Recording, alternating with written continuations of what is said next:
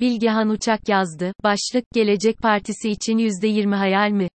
2. Daha önce Davutoğlu'na oy verenlerin bugün iyiye geçtiğini biliyorum. Onlar yeniden ilkeler etrafında birleştirilirlerse aynı motivasyonla Gelecek Partisi saflarına katılacaklardır. Bu şartlar oluştuğunda geleceği muhafazakar demokrat siyasetin bir numaralı partisi olarak görmemiz işten bile değil. Endişeli muhafazakarlar çok haklı olarak 28 Şubat artığı bir siyasetin iktidara gelmesinden korkuyorlar. Ayrıca, Müslümanların iktidarını bitiren Müslüman olmamak da, mahalle içi siyasette, önemli bir belirleyici etken olarak kendisini gösterecektir. Gene de, günün sonunda, her şey gelip oya dayanıyor. Eğer bugün gelecek ve deva kurulmamış olsaydı, iktidarın muhafazakarların elinden kayıp gitmesi kaçınılmazdı. Bu ciddi bir travma da yaratacaktı. Ama bu partilerin varlığı muhafazakar tabana hem kazanımların yitirilmeyeceğine yönelik bir teminat sunuyor hem de muhafazakarların iktidarının devam edebilmesine olanak sağlıyor. Tabii ki burada tek başınalık yok ama muhafazakar kesim iktidara gelen heyetin bir parçası olarak kendisini görecek. Peki bu aşamada muhafazakar seçmenin tercihi nasıl olacak? Ankete geri dönüp verileri hatırlayalım. AKP ile MHP'nin toplamı 34. Ankete yanıt vermeyenlerin oranı ise 13. 7. Seçim tarihinin belli olduğunu ve iktidarın değişeceği fikrinin toplum tarafından satın alındığını, bürokrasi başta olmak üzere herkesin 2002 benzeri bir değişime hazırlandığını varsayalım. AKP'nin oy oranı muma tutulmuş buz gibi erirken doğal tabanı olan 25'lere gelip oturacaktır. Bu huzursuzluk MHP'nin de tabanını kaybetmesine yol açacak. Bu esnada, kararsızların da tercihlerini belirtebilecekleri bir siyasi ortama girmiş olacağız. Bütün bu süreç muhalefetin yelkenlerini şişirecektir. Gelecek için Metropol'ün anketini veri alarak 0.5 oyu gerçek kabul etmiştik. Bir kere, bu 13.7 içinde geleceğin hatırı sayılır bir oy olduğunu tahmin edebiliriz zira bugünkü konjonktürde telefonda oyumu iktidar partisine vereceğim demek ne kadar kolaysa aksini söylemek bir o kadar zor. Sadece bu kadar da değil. Kararsız seçmenin hatırı sayılır bir bölümü, kime vereceğini biliyorsa da kime vermeyeceğini çok iyi biliyor. Dolayısıyla, kararsızların oylarını oransal dağıtmak bizi tamamen yanlış sonuçlara yöneltecektir.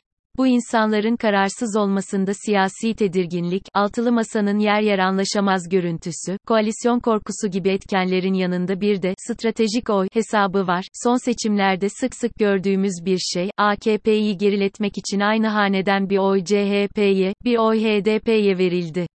İyi içinde benzeri geçerli oldu. Diyeceğim o ki, bugün baraj esasen 7 değil, 5.5'lardadır. Anketlerde baraja yaklaşan bir partiye diğer partilerden emanet oy verilir ve o partinin barajı geçmesi sağlanır.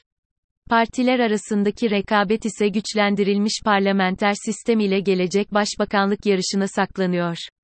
Bugünün öncelikli meselesi bizim mengene gibi sıkan ve ekonomiyi perperişan eden şu partili cumhurbaşkanlığı sistemi.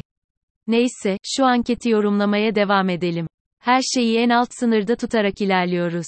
Gelecek Partisi'nin kararsızlardan sadece 2.5 puan aldığını ve oyunun 3'e geldiğini düşünelim. Ama bu esnada dönüp kararsızlara bakınca yine 10 civarında göreceğiz. Evet, bir yandan onlar tercihlerini yapıp gri alandan beyaz alana geçecekler ama kaçınılmaz çözülme başladığında siyahtan da griye gelenler olacak.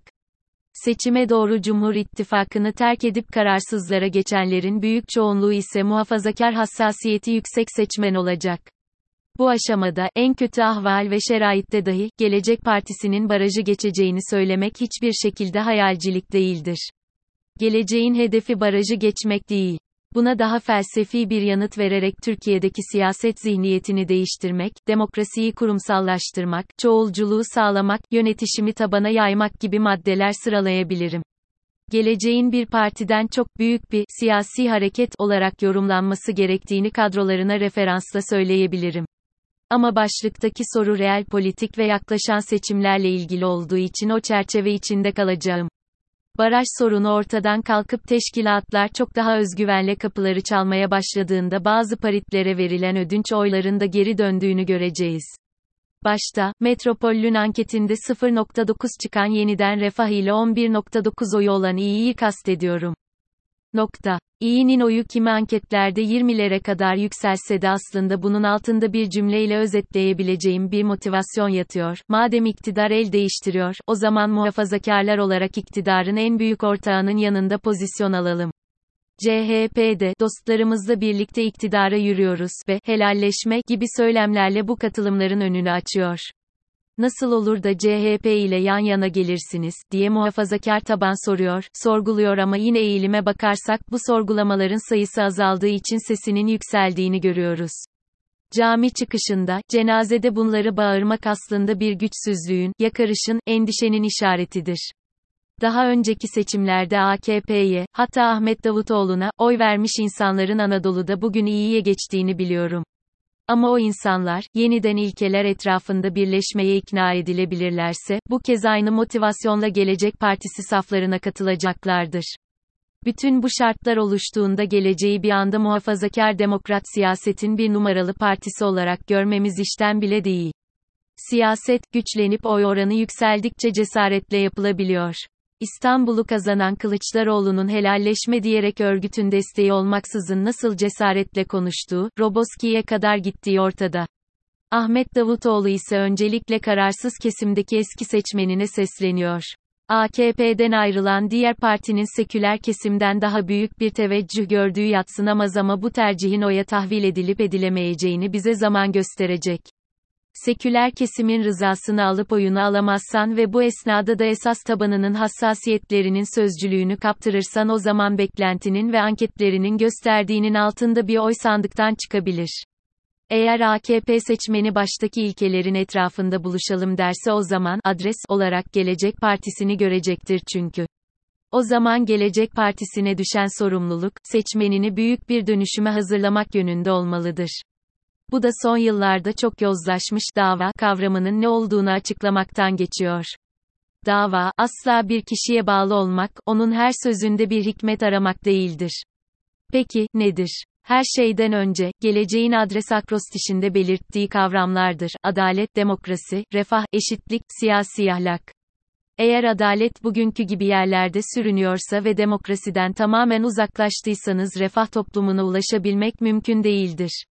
Bu ortam eşitsizliği beraberinde getirirken yolsuzluklar da siyasi ahlak alıp başını gidecektir. Böyle bir ülkede yaşamak ister misiniz? Doktorsuz kalmak, ilaç bulamamak, tatile gidememek, ay sonunu düşünüp mutfaktan kısmak, mahkemelerin kararına güvenmemek, çocuğunuzun geleceğinden endişe etmek, dünya standartlarının çok altında bir eğitim almasını engelleyememek.